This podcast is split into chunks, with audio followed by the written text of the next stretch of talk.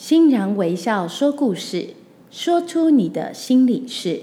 大家好，我是欣薇老师，在智商这条路走了三十多年，有许多我自己的或别人走进我生命中的故事。在欣然微笑说故事里，你可以听见许多不同面貌的故事，或许您也会在这些故事里面听见自己。同时啊，每集都会有不同的小天使来与我一起探讨生命故事中的礼物，因为生命不该是忍受，而是享受。希望每一个好故事都能成为我们每一个人生命中的祝福。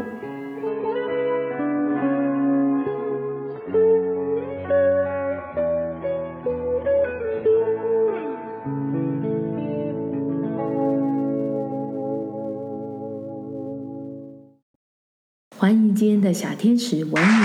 大家好，我是文宇。嗯，老师，你曾经有分享过，就是说，所有我们给出去的，都会再以另一个模式回到我们的生命里。是我有点听不懂这句话是什么意思。什么叫做我们给出去的，会以另一个模式回到我们的生命里？文宇这句话其实有一定的生命深度哦。嗯那不然我们就拿哎我们共同参与的一个活动来做今天这句维语录的分享吧。嗯，好啊。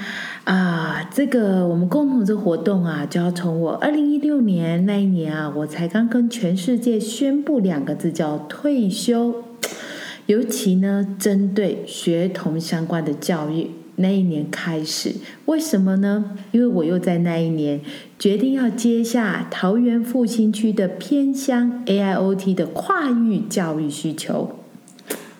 老师，您是说就是每年寒暑假都会办的点亮学童天赋计划吗？啊，对，文宇没有错，就是这个点亮学童天赋计划，我们一起参与的这个计划，你知道吗？这个计划的最初啊，是一位来找我咨询企业辅导的一个海外业主。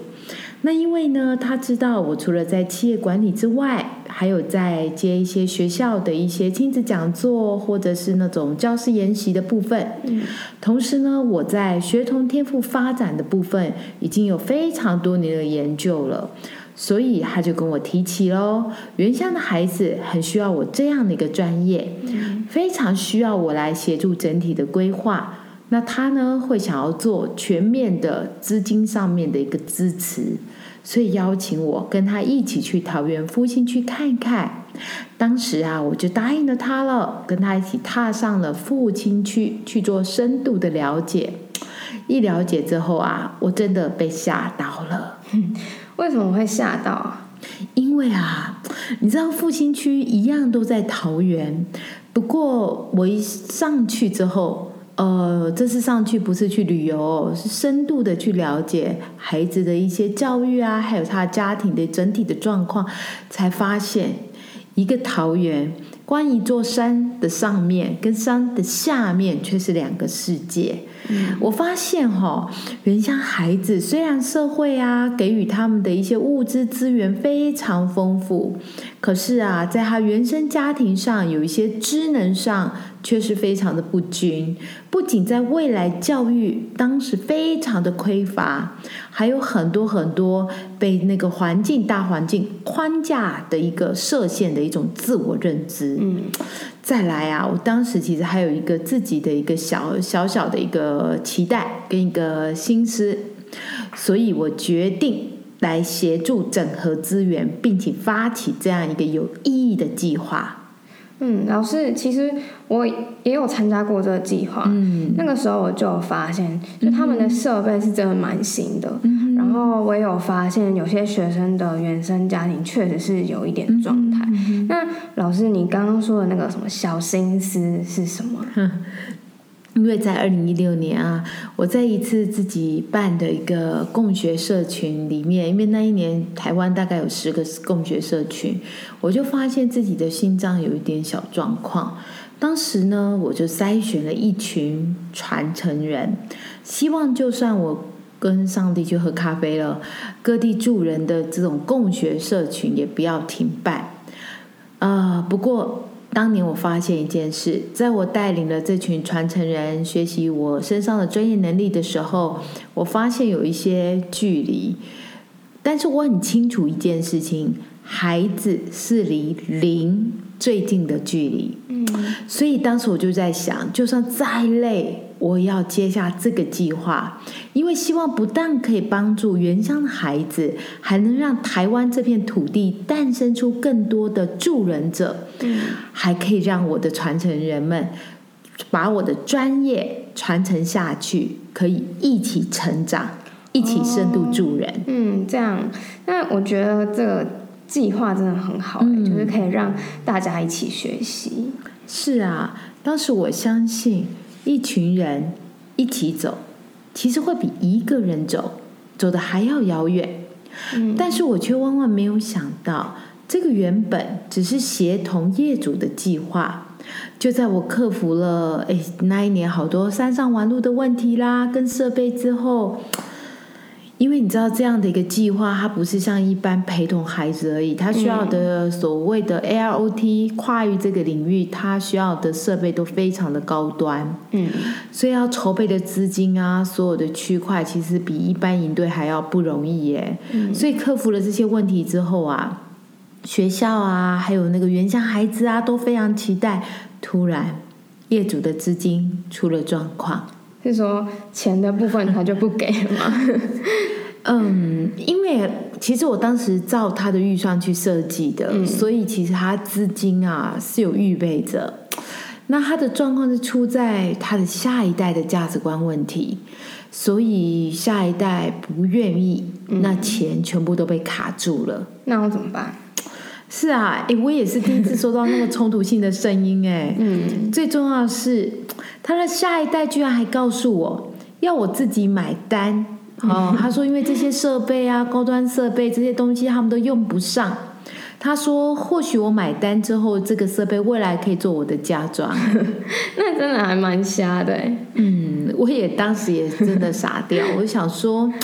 怎么会收到这样一个声音哈？嗯不过这一路上来，因为看到我们传承人啊，还有好多社会的点滴的力量跟努力，然后注入了那么多的心血，然后大家都这么期待这一个营队这个计划的到来，嗯我也不忍心说停就停，而且。其实当时跟他们在同台，他们还许下了一个一个一个期许，叫三年计划。我想，我既然跟他一起走，他不做了，我也得承接下来。何况还有很多原乡孩子需要帮助，哎、所以我就干脆自掏腰包的承揽了这些，让这个计划，让这个营队可以如期进行。哦，老师你真的好用心哎。嗯，虽然在这前面遇到这么多的一个困难跟辛苦，很多人都说哇，好像是我一直在给予。不过文宇，我为什么拿这计划故事来跟你分享？你知道吗？在每一次办完营队结束后，到现在这营队已经迈入到四年五年喽。哦，每一年办完之后，每一次每一个半年办完之后，我们都会有一个庆功宴。然后我都可以看到好多好多生命在分享他这次营队的收获，你知道他们的收获对我来讲都好大的力量哎。嗯我还记得有一位年纪才十六岁的高中生，他在营队结束的时候分享说，他参加完这个计划，才知道他自己本身有能力帮助别人哎，所以每次大家的回馈是我。啊、在做任何一个事项或研发的很大的滋养，所以让我越来越有能量去做更多更好的一个研发。老师，因为我参加过几期的点亮学童天赋计划，嗯那每一次结束的时候，其实我都觉得心里的某一个区块被打开了。嗯。因为其实他们这些学生都有蛮多的状况需要去处理，那当时是觉得压力很大，嗯。但经过三天之后，从一开始啊，可能就是跟学生都还不太熟悉，嗯。到最后他们都会很愿意配合，然后他们也很愿意跟我说，跟我们分享他们发生的事情，其实就觉得自己在这之中也有有很大的成长。是啊，除此之外，文玉你也会发现哦，呃，拿我们天生赢家来讲，这两年我们受新冠状病毒的疫情影响哈，许多像我们一样的教育智商啊，或者是说气管训练的产业，他们状况并不太好。嗯，可是我们天生赢家却能够逆势成长，业务量爆棚。其实啊，我认为就是在点亮学童天赋计划的跨域教学里所获得到的未来能力。所以不只是我，我们的团队全部成长哎。同时，就像现在我带着你们这群手把手的种子们，嗯，虽然我自己的工作量更爆棚了，但我相信现在教会你们的。或者一起带领你们一起种下我们的记忆的每一刻，未来一定会让我们成为一个坚强又有实力的团队。所以文文宇，你刚刚问我一句话，你说所有我们给出去的，都会在另一个模式回到我们生命里，其实就是这个意思啊。嗯，真的很谢谢老师。嗯，我也很想送给现在在听的听众们。世界的运行呢，其实就像一个圆圈，在助人的时候，我们激发出来的一个良善能量，最后一定会回到我们自己的身上。嗯，所以呢，不是我们自己在付出，其实所有我们给出去的，都会再以另一个模式回到我们的生命里。今天信仰微笑说故事就到这边。如果你有任何想和我分享的，也欢迎私讯到我的脸书粉砖生命教练张新维。同时别忘了，请你们帮我在 Pocket 留下五颗星跟你的留言，我也会很期待有你们给我的正向鼓舞，让我可以更有力量持续回馈丰富的内容。那我们就下次见喽，拜拜。